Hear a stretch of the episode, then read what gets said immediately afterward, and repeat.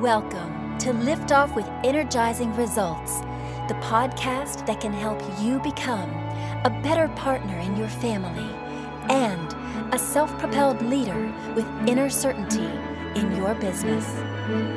Now, here's your host, Uwe Dockhorn. Welcome to Liftoff with Energizing Results. Let me start with an invitation for you before we dive in. This is a safe and neutral space here. The more open and honest you answer the questions that will come up to yourself, the more effective this will be for you. Sound good? Okay, here we go. Today I'm very excited to introduce you to Juana Bordas. How are you doing, Juana? And oh, I'm doing you? great. where are you hanging out right now? I'm looking forward to chatting with you and with uh, getting some new connections. Yes, we do that. We do that. Where are you hanging out right now? I live in beautiful Colorado. I live in the Rocky Mountains. Uh, and the uh, there's Mountains. snow on the ground, but you know, you never can tell around here. Some days it's beautiful, some days it's snowing. Sounds very German to me, right? we already had some fun before we even started. All right. Author of Salsa, Soul, and Spirit Leadership for a Multicultural Age and the Power of Latino Leadership, Ahora. The Colorado Women's Hall of Fame released a documentary on her life in 2023. Juana received the International Leadership Association's Lifetime Achievement Award. Congratulations to that. and I think your mission to creating a Latino leadership legacy, I think it's remarkable. So again, I'm very thankful that I can talk to you today, Juana. Thank you for having me. I think this is wonderful, especially the short and compact and impactful talk we're going to have. So let's let's get into it, right? okay, here we go. So who's your ideal client and what's the biggest challenge they face? Well, I believe in the power of we. And so whether it's business or you're an entrepreneur or you work in the nonprofit sector, I like to bring people together to develop a, a strategy, a strategic plan that promotes their members, amplifies their voice, their impact and visibility. So in corporations, I've done a lot of work with what are called ERGs, employee resource groups, um, to get them more visible and to get them more organized within the within their organization. But particularly women and Latinos, people of color, young leaders uh, we need to get together to emphasize the valuable contribution we're making. There's power in numbers. So whether you're an entrepreneur or you work with nonprofits um, that you know promote sustainability and equity, equity, equity, it's just really important. And I love to bring people together to decide what they want to do to have greater impact and to make the changes they want to make. Wonderful. What are the, the biggest challenges they face typically? Well, I think, you know, um, the whole idea of becoming collectivist, you know, and not focusing on the I, but then having these clear outcomes and strategies, right? And really knowing what it is you want to contribute uh, to the bottom line or the social welfare. Um, for instance, Latinos are going to make up 78% of new entries into the labor force in the United States in the next 10 years. So companies need to know how to recruit, promote, retain uh, Latinos. But if Latinos don't send that message out within their corporation, for example, they're not going to be promoted. And so I think that um, it's it's difficult a lot of times for like Gen Zs and millennials to start thinking about joining organizations because within organizations you have a bigger impact, or to bring your group together, to start it yourself, to use your entrepreneurial spirit to bring people together. So I think we have to overcome the idea that we can do it by ourselves. No, it's always the collective, it's always the group working together and having a, a common vision and focus. Wow, it's always about the we, so I love that totally. so, and the last time I checked, we're all humans. So, what are common mistakes, you know, they typically make when trying to solve these challenges? Well, I think, you know, if we look beyond that, um, we're going to see the commonalities we have as people.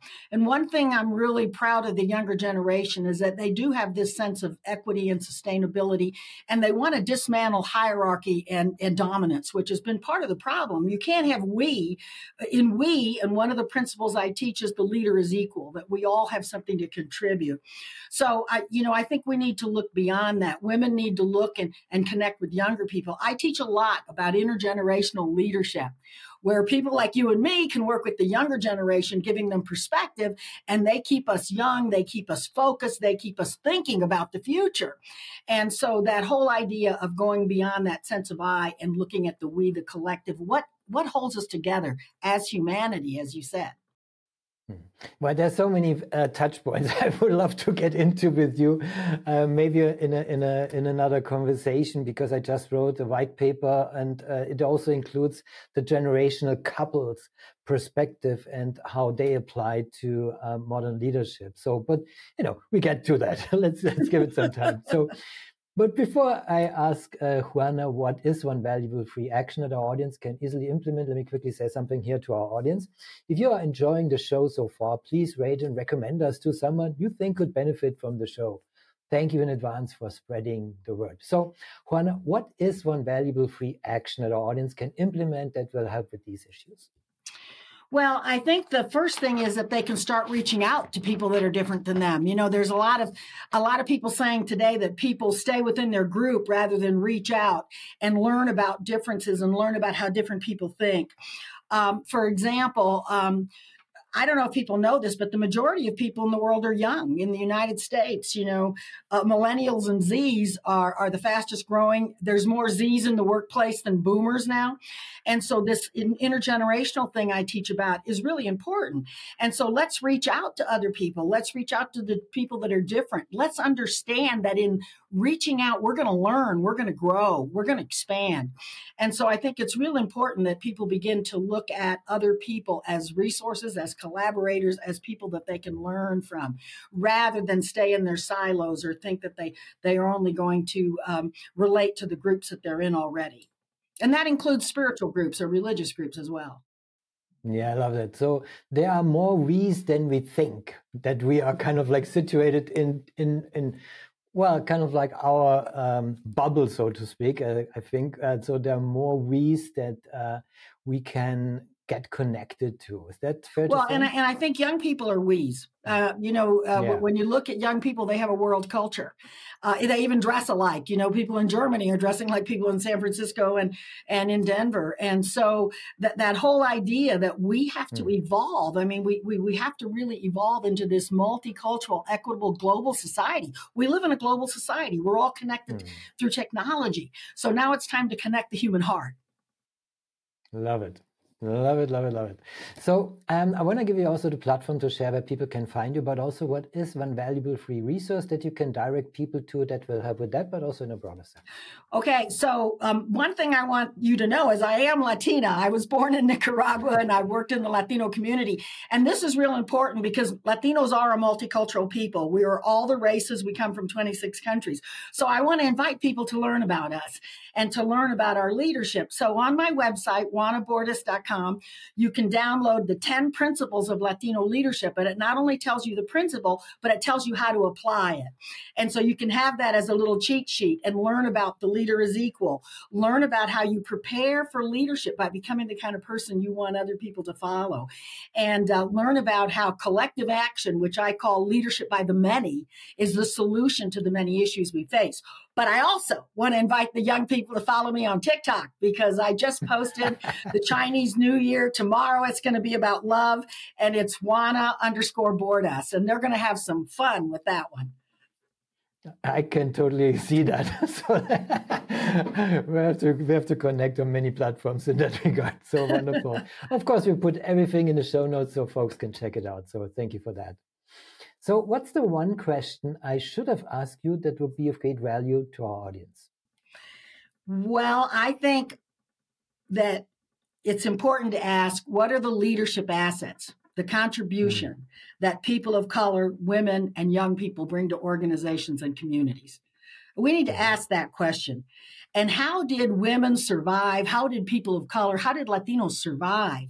Because in the United States, we've gone through 500 years of oppression and marginalization, and yet we're thriving. Uh, and it's because of our leadership. We have very collaborative, people centered, community centered, generous leadership, leadership where everybody's contribution is valued. And I think, um, especially the Anglo community needs to start asking, how, hmm. what can we learn from you? It's not just about equity, it's about learning from each other mm-hmm. because we have some really dynamic, um, proven uh, ways of leading.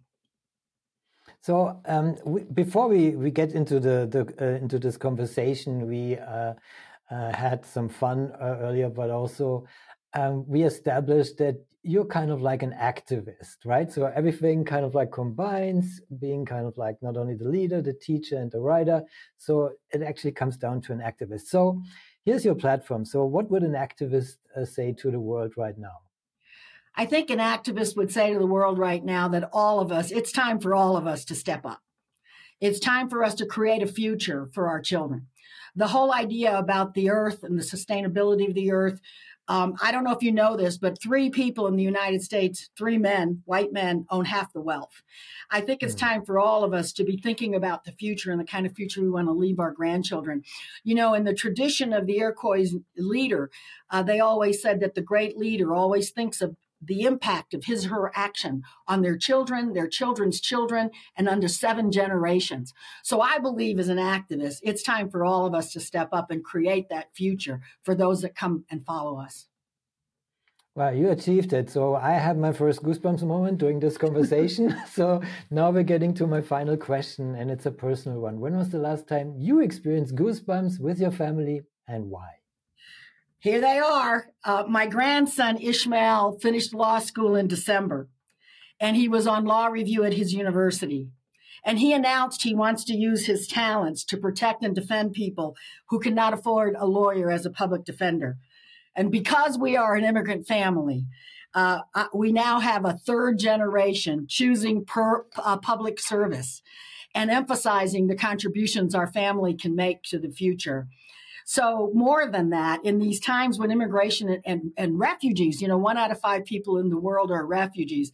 Um, when we have all these political issues, my family stands out as a beacon on how immigrants have made and contributed to make America great and to make this country great. So having a third generation activist in my family, that's not only goosebumps, it's it's it's a blessing. It is indeed. Thank you. Mission and he's gorgeous. He's Afro Latino. He is gorgeous. Check him out on TikTok. I love it. Wonderful. Thank you, Juana, for uh, this beautiful goosebumps moment and this explosion of uh, uh, insights that you shared. And also, thank you for our conversation. It was a pleasure talking to you. I appreciate very much the knowledge and insights you shared with us today. In the tradition of Latino culture. Thank you. it was my pleasure. Thank you for listening. And as always, energizing results for you and your loved ones.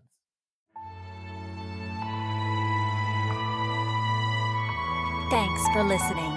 If you enjoyed the show, please rate and recommend on Apple Podcast, Overcast, or wherever you get your podcasts. You can also get more great information at uwedockhorn.com.